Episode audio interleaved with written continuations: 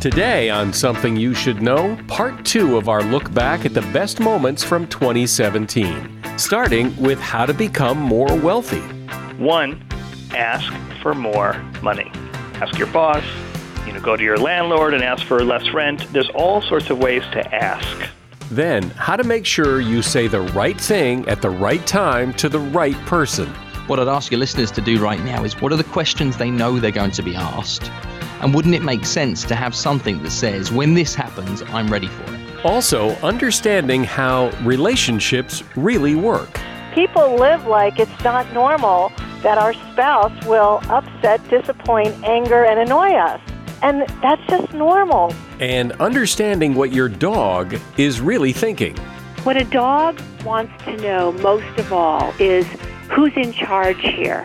All this today on Something You Should Know. Something you should know. Fascinating intel, the world's top experts, and practical advice you can use in your life. Today, Something You Should Know with Mike Carruthers. Hi, welcome, and Happy New Year. This is volume two of two of our best moments and conversations of 2017. And we start with a fascinating discussion on how to become wealthy. Wealthy people do things differently, according to Lewis Schiff, who is the executive director of the Business Owners Council and author of a book called Business Brilliant Surprising Lessons from the Greatest Self Made Business Icons. And when you understand what it is that wealthy people do differently, you can find ways to become more wealthy yourself. Now, this is from episode 79 of the podcast, and I began the discussion with Lewis talking about how he uncovered this fascinating difference between the wealthy and the middle class. Uh, I had the chance to work with a gentleman named Russ Prince in fairly modest circumstances, but it turned out that uh, the 10 years that I was working with him, Russ was quietly becoming a coach to billionaires. See, when I met Russ, he was uh, surveying wealthy people and he was serving industries that serve the wealthy, like the hospitality industry, these kinds of things. But over time, and this makes all the sense in the world, over time, billionaires, people with hundreds of millions of dollars were reaching out to him and saying, what do you know that I need to know? And so as I was chatting with him, and we have a personal relationship too, he was saying to me, I'm starting to see the secrets of wealth. I'm starting to see what these very, very wealthy people do that it's not a, it's not a mystery. It's just the way they put all these different qualities together they just see the world differently than we do, and it comes together for them, and it creates wealth. And he he he said to me, "I think I can survey for this. I think I can survey different people with different net worths and find out that in their average daily way, they are actually living two different lives between the wealthy and the, the what we call the middle class." And the Business Brilliant survey was basically, in a, in a real quick nutshell, what was that survey doing and asking? So um, he was having his anecdotal experience. What we did is we turned that into a telephone survey. We spoke to 800 households. 400 of those households were people with a net worth of less than a million dollars, and 400 of them had a net worth of greater than a million in different groupings, 1 to 10 million, 10 to 30 million, and 30 million plus. And we asked them the same questions around things like career development and risk-taking and how they develop their social contacts. And uh, we asked them exactly the same questions. We also asked them both, um, was it important to have more money? And the answer universally across both groups was yes. Then the second question was, what are you doing to go about to achieve this? And as we started to roll through the survey, it just became very apparent that our self-made wealthy group, those who had high net worth, all started out in middle-class households. Our self-made wealthy group were just doing it differently than the rest of the middle class. And then it just it begged a million dollar, literally a million dollar question, which is, if you want to be successful, why don't you just do what successful people are doing? The people who are millionaires and billionaires who started out in middle class homes, wh- where did they get this ability to act and see the world differently that got them out of the middle class that left the others back? And that's a tough question because basically the answer is they see things differently and they put things together differently. And you, you could stop there. You could say, well, they're just different than we are. They see it differently. They behave differently. I've had a chance to go under the under under the onion, if you will, and discover that The truth is they feel everything the same the way same way that we all feel things. In other words, when they experience a profound failure or a setback along the way, it hurts them. It's just that they, they just have, have a different response to the pain. I think if you look throughout the research, there's lots of different moments when we're asking people to do something that would take them out of their comfort zone. And that's, that's hard for people. And whereas with our self-made millionaires, they are being pulled outside of their comfort zone, but they don't know any other way to behave. Well, it's interesting that middle class people often somehow don't really want to hear this. That, that, that, and I guess it's because it would pull them out of their comfort zone if they were to actually do it, and they don't want to get pulled. You know, we've had a chance to. Um, I've had a chance to speak to thousands of people about this, and I've got some pretty simple advice. It, there's a there's a whole book's worth of information and insight, but there's two really simple things you can do to become more successful. One, ask for more money ask your boss, you know, go to your landlord and ask for less rent. There's all sorts of ways to ask. And we see consistently in the data that people are uncomfortable asking. And they'll tell you all the really good reasons why. You know, they don't want to lose their job. They don't want to appear greedy, whatever it might be. But when we survey the other side, let's say it's the HR department or it's the landlord, we see that there's an expectation that they're going to ask. And so if you're expected to be asked for more, then you prepare for it. If the other party doesn't ask, the money is literally left on the table. That, that, that's pretty simple advice that anyone can do, but it's going to take some effort. Wait, man, before second, you go on, before you go on to the second one, give the statistic, the two statistics of who uh, uh middle class people who are willing to ask for more money versus uh, employers who are expecting it. So in one survey that we addressed in the book uh, by a professor named Linda Babcock, uh, she discovered, and think about this, this survey was of Carnegie Mellon graduate students. These are educated people on their way to being part of the professional world. And only 25% of the people surveyed were uh, asked their first potential employer for more money when they were offered a job. Again, a long litany of reasons why they were afraid to ask, but only 25%, only one out of four asked. And if you look at uh, on the other side of the table, the hiring managers, the decision makers, nine out of ten of them tell us that they're prepared to offer more money than the first offer. So that's nine out of ten willing to offer, and three out of four unwilling to ask.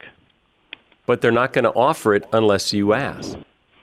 They can't offer it unless you ask. I mean, that would be to give money away that they weren't asked to give away.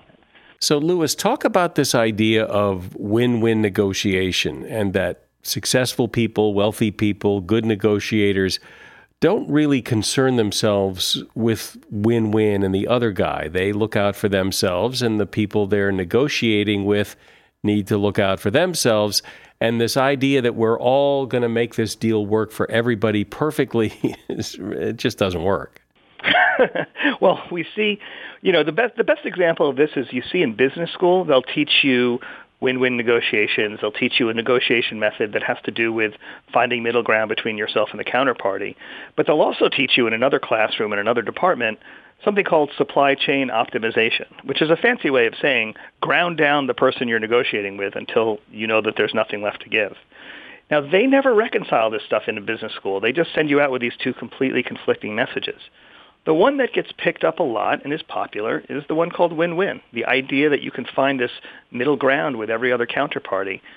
Almost everyone who has a real background in negotiation says win-win is a possibility, but only if you're willing to cut it off if your minimum needs are not being met. And what we see when we survey these two groups, the middle class and the, and the self-made wealthy, are that the middle class are much less willing to walk away from a deal if it doesn't sound good.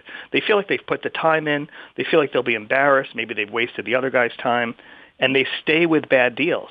Whereas the self-made wealthy are prepared to walk away. Even if they want it, even if they need it, even if they love it, they'll walk away.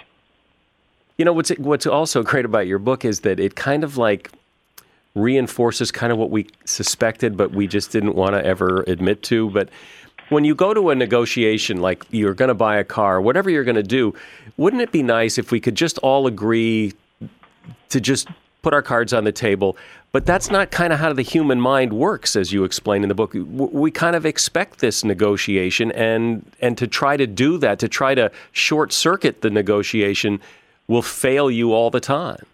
Right. And on the other side of that, when you do negotiate well and you actually do get more than you thought you'd get, you actually feel bad. There's a there's a pretty common psychological reaction to uh, beating the other side, if you will, that leaves you feeling uh, guilty. And so once we once a, an experienced negotiator knows that you actually have more psychological reward from um, being beaten in a negotiation than you do in doing the beating, that's clearly a way for them to manipulate you and take advantage of you.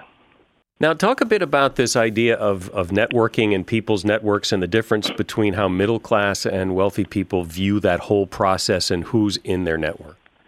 Right. So this is the second piece of information that I think anybody can do, and I love it when uh, young people in particular ask me what they can do to get one step closer to success. And this is a simple idea but profound, which is spend more time with people who are more successful than you are. So what does that mean? Uh, it just means that it's. I always kind of liken it to any sport you might play, like something where it's one-on-one, like tennis or something. You're going to want to play with someone who's a little better than you, so that your game is raised.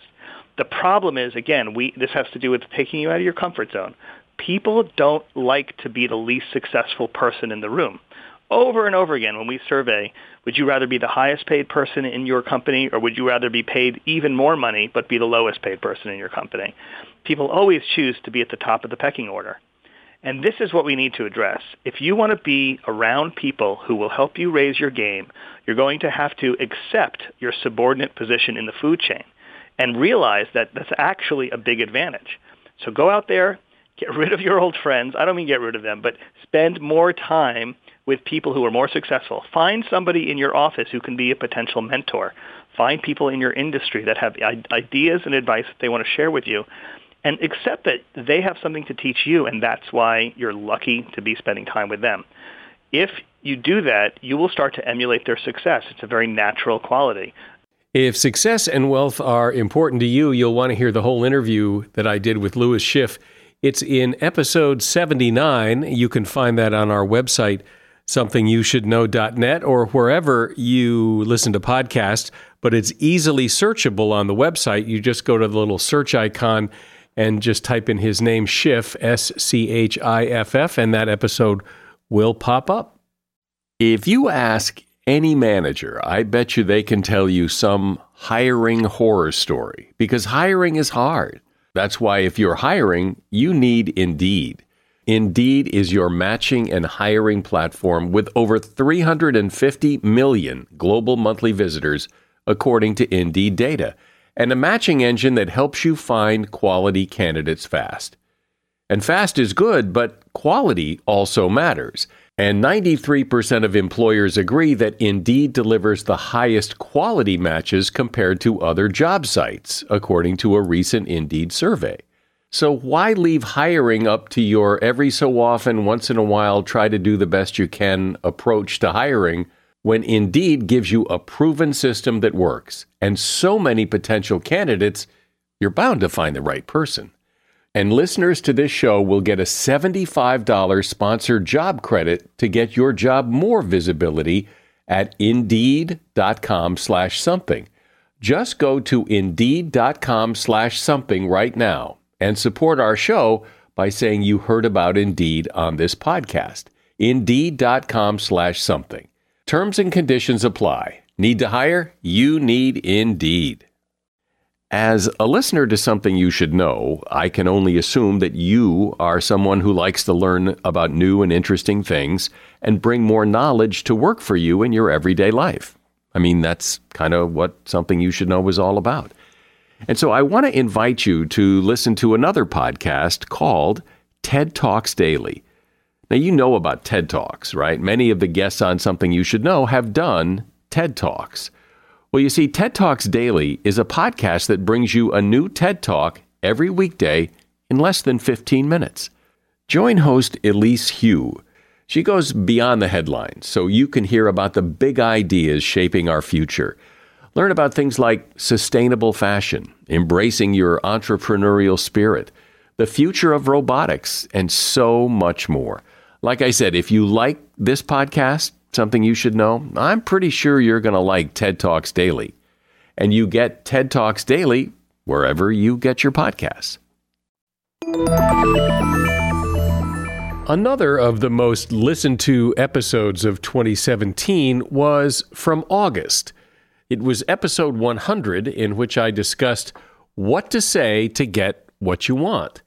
Phil Jones was my guest, and he's the author of a book called Exactly What to Say. And the idea here is that you've been in conversations where later you've looked back at that conversation and you've said, geez, I wish I had said this. I wish I'd said that. So the idea is why not get all those things that you wished you'd said in a conversation and get them ready in advance so you have them to say? And Phil explained to me how he came up with the idea of doing this. And when I studied it and looked at all the conversations that I've been a part of, plus the 2 million plus people that I've trained, the one commonality between those that would get great results and those that would do so so is the people who really got it were the ones who knew exactly what to say, when to say, and how to make it count. They made every single one of their words deliver them the right kind of results. And it was more than just a great attitude and great product knowledge and great skill sets. And then I study it further, and you see it appear in all other areas of life. You know, the guy that gets the girl the girl that gets the job, wherever it might be. It's having the ability to articulate through words to get more of the things that we want. And it started to make me look for what were the absolute triggers, what were the precise exact words that people were saying that were getting them these outcomes, and how could I do more of it? And then the more I put it into practice, the more I'd see success for myself, the more I'd share it with others, the more I'd see success through them, and figured there must be something to this. So was it just trial and error? Well, I'll try this this time and see if that works better than the thing I tried last time? It's more reverse engineering. So, having trained lots of teams around the world for a variety of different ways, you'd start to look at successful people. I've listened to your podcast for some time, Mike, and one of the things that is a recurring theme is that success leaves clues. And the exact same thing is true here. You'd start to look at why is that person achieving better results when they have the same products, the same service, the same skill set, the same demographic, and one is getting demonstrably different results? It would come down to the words. I guess people think, or some people think, that you know they like to believe they can think on their feet. That that in a situation they'll know what to say at the right time, and that in fact that that's really the test of a great salesperson is to be able to to think on their feet in the moment. And, and that's a fascinating point because the worst time to think about the thing you're going to say is in the moment when you're saying it. Yet still, we leave it very much to that point in our daily lives, anybody who's in any kind of job will be doing repetitive exercises. You may even have repetitive documents. I'm pretty sure that even setting up interview guests towards what you do with your show, Mike, is that you are asking people similar sets of questions or that the process to be able to get them to a point of being able to confirm a time is somewhere like the same. Yet our conversations we have in daily basis could be somewhere like the same if we could only distill them as such. And I think many people could think about, say, the questions they're asked. Common question that everybody's asked is, So what do you do? You know you're going to be asked it. Wouldn't it make sense to have an answer?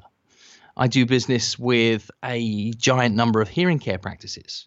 A common question that comes into every practice around the world is how much are hearing aids? Yet still very few clinics have a pre-programmed answer. What I'd ask your listeners to do right now is what are the things they know they're going to need to talk about? What are the questions they know they're going to be asked? And wouldn't it make sense to have something that says, when this happens, I'm ready for it? Okay, let's let's dive in with some specific examples, and I'll let you take the lead on this as to some of the ones that, that resonate with people the best to give give people a taste of what you're talking about here. Well, let's lift a couple of fun ones from the book. And I think one of my favorite sets of words is probably the one that's had the biggest impact on my life in social circumstances and business circumstances of getting people who are stuck in indecision. So when somebody's stuck in indecision, they don't like to be told what to do. People don't like to be told what to do, but they kind of really do. Coupled with that same thought, though, is people are a little bit like sheep. We take safety and confidence in the fact that people like us have enjoyed certain experiences in the past. This is why reviews and ratings are so paramount in decision making today, is that we get confidence from the fact that other people have experienced good things in the past. Take those two pieces of psychology together, and what you can then do is influence all of that power by just utilizing two magic words.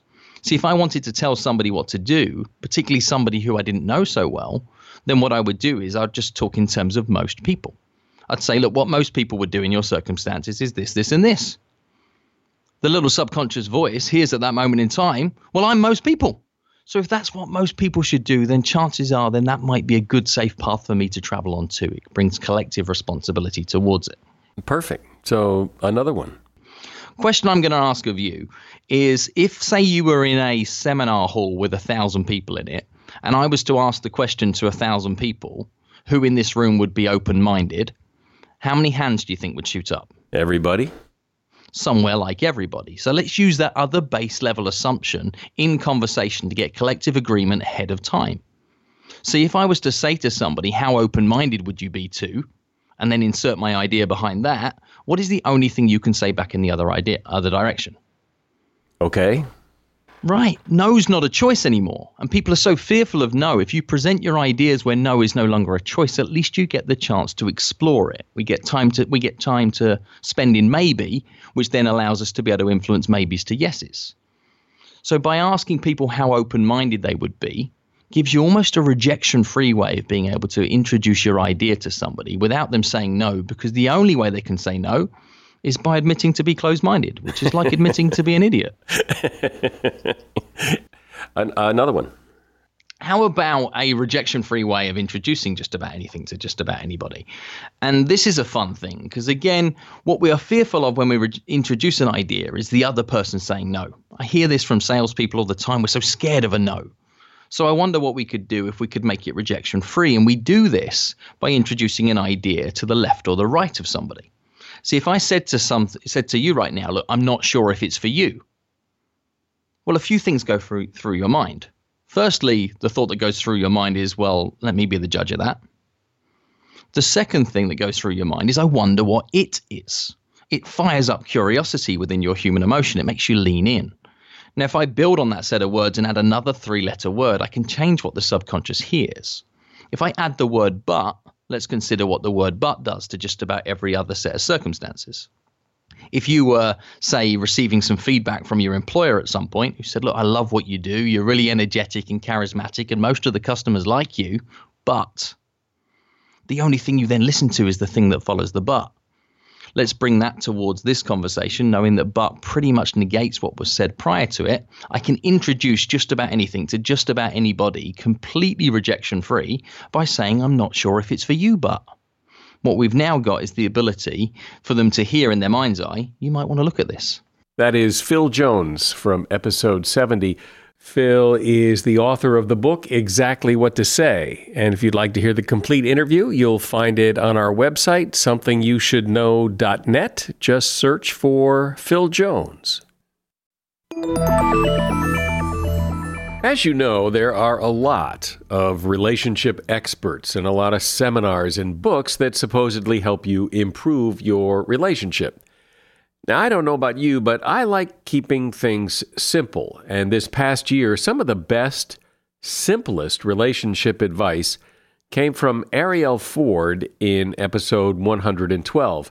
Arielle has been working with couples for a long time, and she's author of a book called The Soulmate Secret. And she starts by talking about why so many relationships go bad in the first place.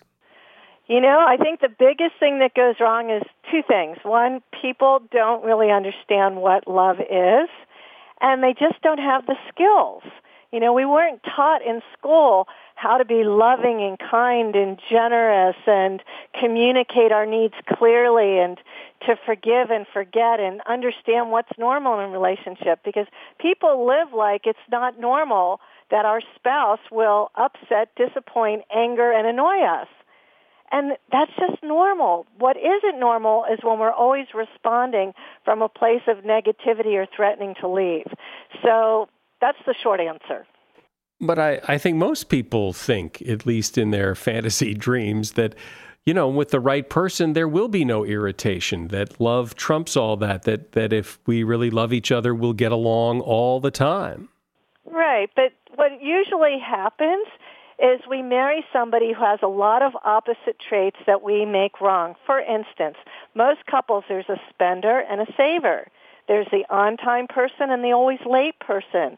There's the slob and the perfectionist neatnik. Any of this sound familiar? There's tons of these things.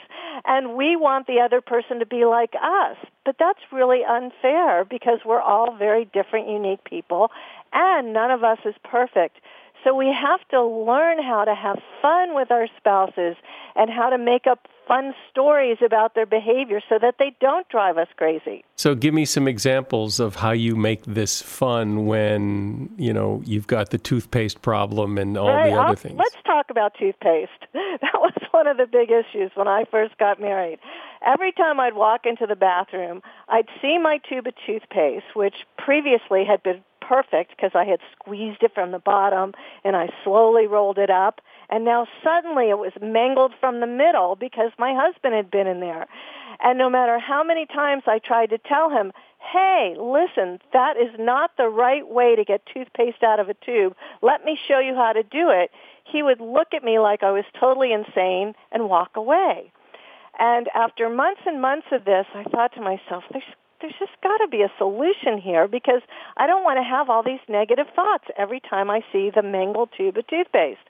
So I had a conversation with my tube of toothpaste. I put it in the palm of my hand and I said to it, what's good about you? And I kept asking over and over. And finally it sort of whispered in my ear and it said to me, be grateful you married a man who brushes his teeth. and I saw that that was right. And so now every time I see the mangled tube of toothpaste, I smile and I laugh and I thank God that I'm going to grow old with somebody who may still have some teeth left in his mouth. But it, it, and, and just to be fair, uh, it's not just that the toothpaste, the way he does the toothpaste, bothers you. I suspect there are things you do that bother him. Absolutely. So one of the big issues he had with me is I'm the messy, sloppy one in the in the family, and he's the neatnik. You know, he'd go into the kitchen, and my coffee cup would be in the sink, and he'd say to me, "Why don't you just put it in the dishwasher? It's right here." And I'd say, "What does it matter? Eventually, it will get to the dishwasher." And then he'd say to me, "Why do you always leave crumbs around the toaster?" And I'd look at him like, "What crumbs? You know, I don't I don't see crumbs."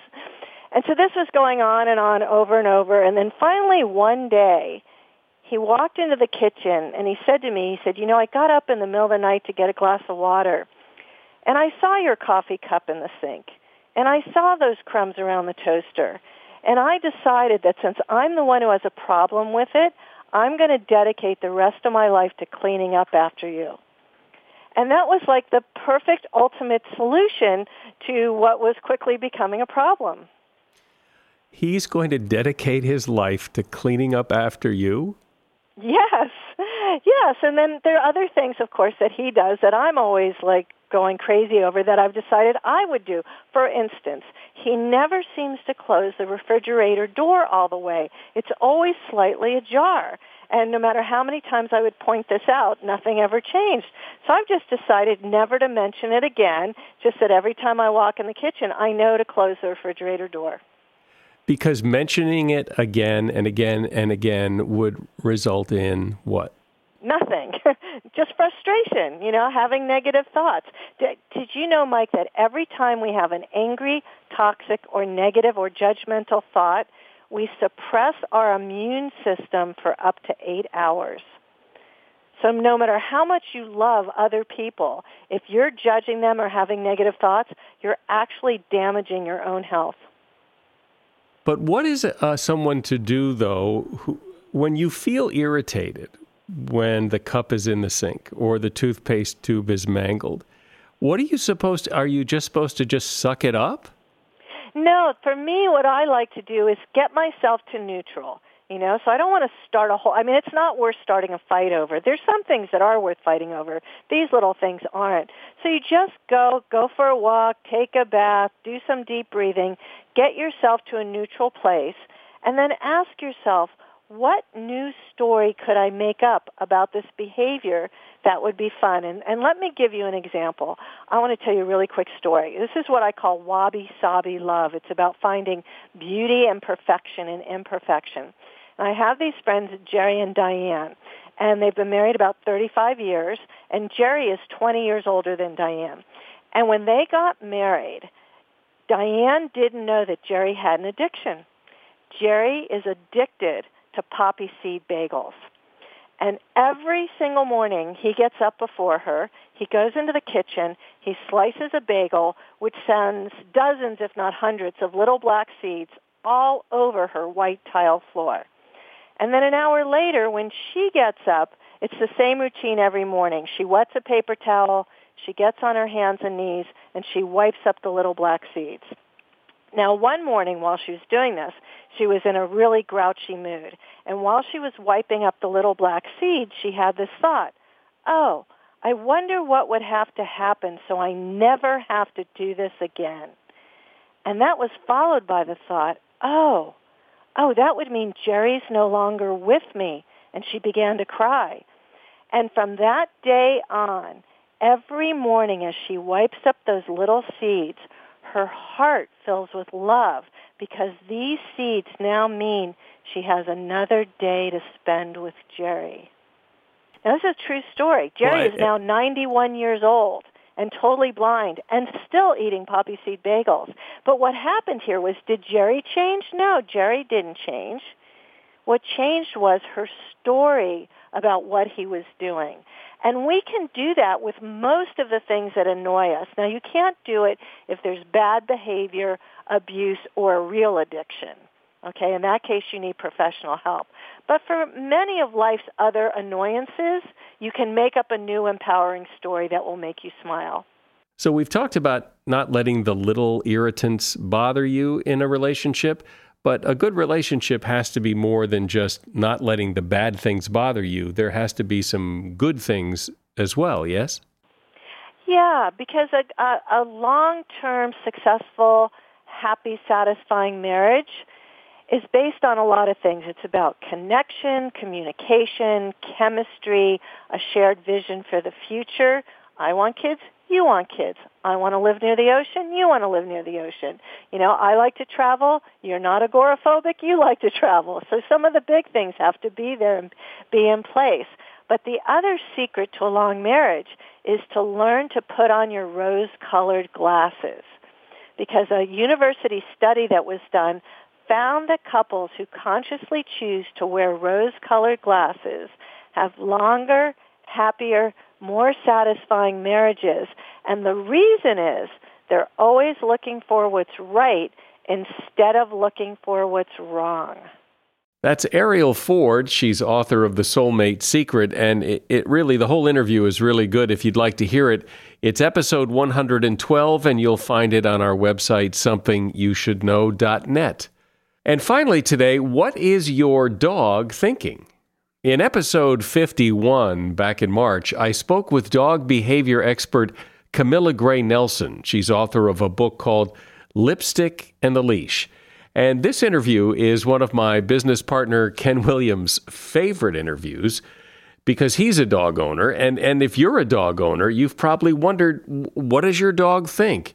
If you if you fell down the well like in the old Lassie TV show, what would your dog do? Would it go run for help like Lassie did, or or would it just sit there, or would it just walk away, or what? What does your dog think? Well, here's what Camilla Gray Nelson says. It's it's a lovely thought to think that our dog has um, feelings like humans, um, that they would save us from the well if we fall in.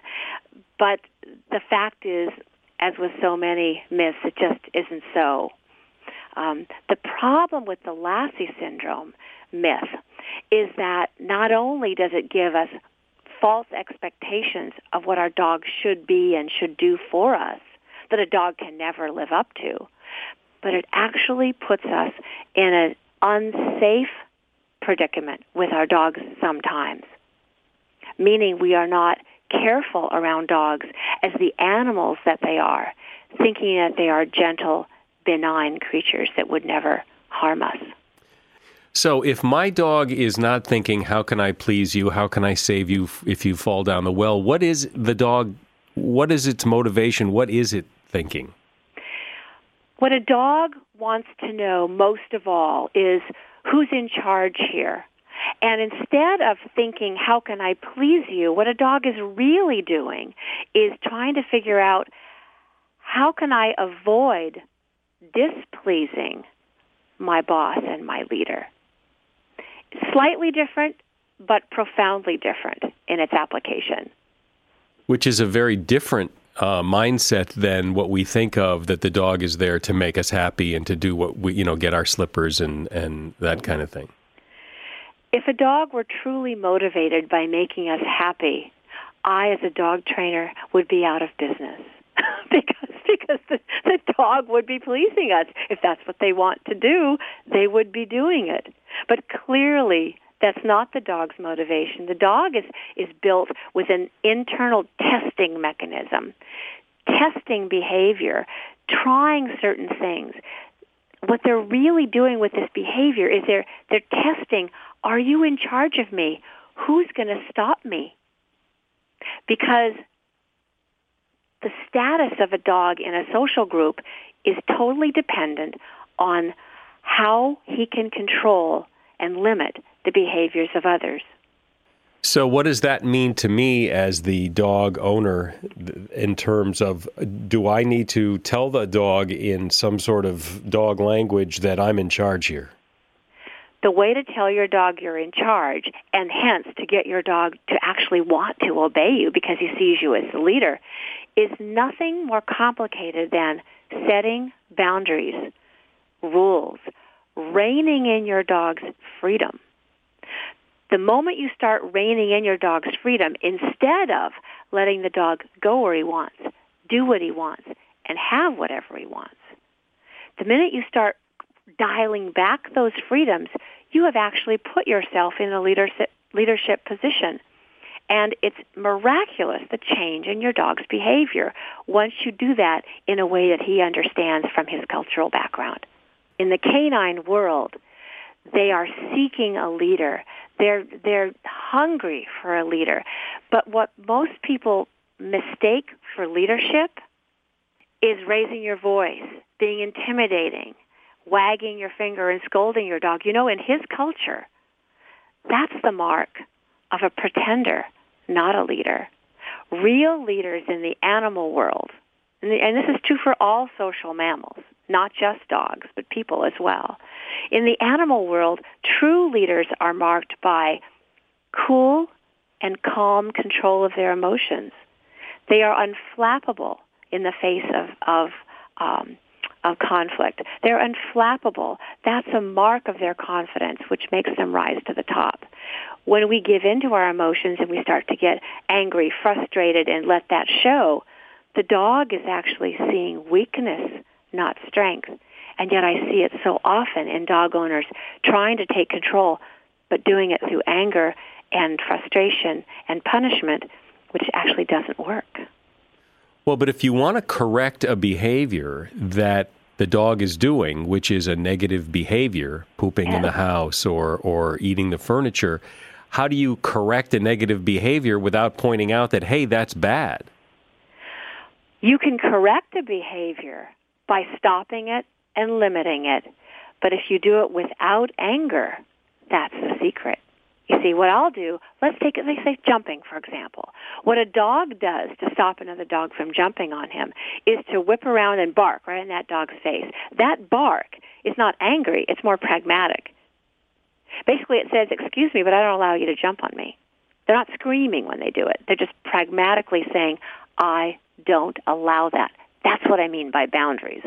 I can't bark like a dog, but what I do have is a little device pennies in a can. I'm going to let you listen to it right now. Hear that? That had no emotion in it. But it was like a bark. It was a startling, sudden noise that I can meet my dog's jump with.